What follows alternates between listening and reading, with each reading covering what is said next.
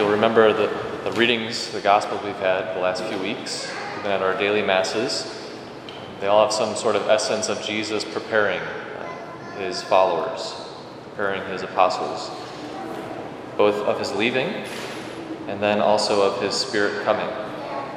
The line that stood out to me last Sunday was uh, Don't let your hearts be troubled or afraid. And he said, It is better for you that I go. Do you trust in that?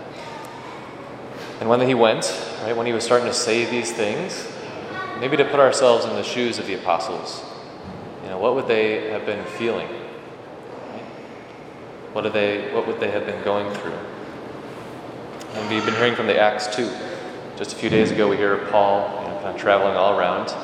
We hear of the apostles just being apostles, doing what Jesus told them to do, to preach his name, the good news, the kingdom, to baptize, to confirm. They were traveling around saying Mass, forming the church.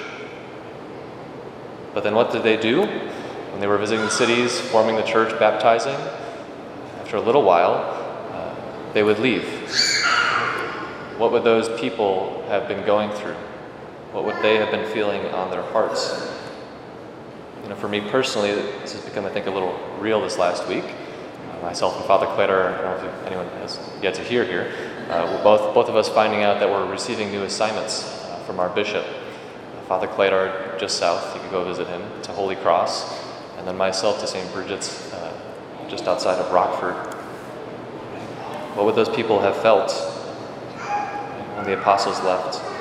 To put ourselves in their shoes and to think there probably would have been a lot of fear, uh, mostly because uh, to be a Christian at that time kind of put a bounty on your head. It was still illegal. I think there would have been some sadness, right?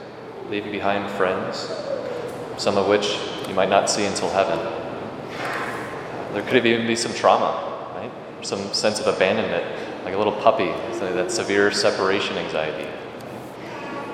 I think they would have been going through all of these things. And I think the beauty of it, though, the mystery of our faith is that it's not one of um, history itself, uh, but it's living. That we could have the same encounter with Jesus as Paul did, as Peter and Thomas did. So that what we experience, what we feel in our own lives, from fear to shame to guilt to unknowingness to trauma or abandonment, that they experience it as well. Right? And that we can enter into that with them um, and with Jesus.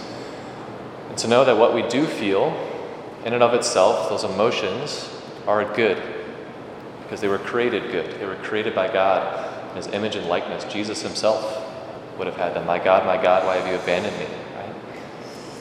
But do we treat emotions as they're meant to be treated, as good and from God?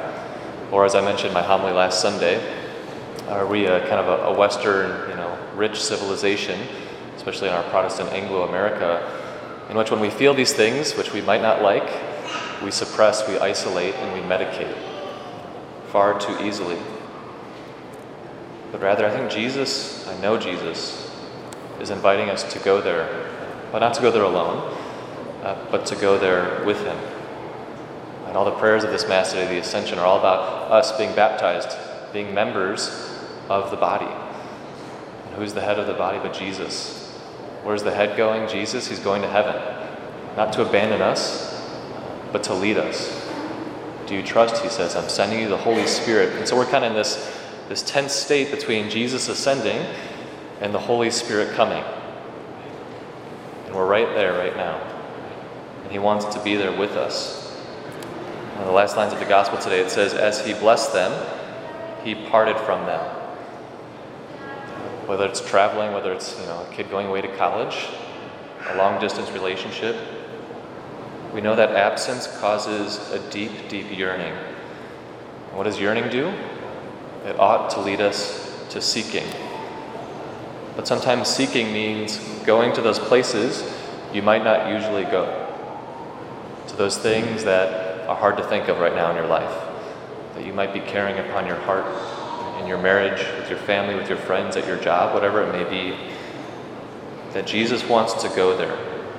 He wants to send His Spirit there so that He may bless it, and he may bring his glory to it and to you.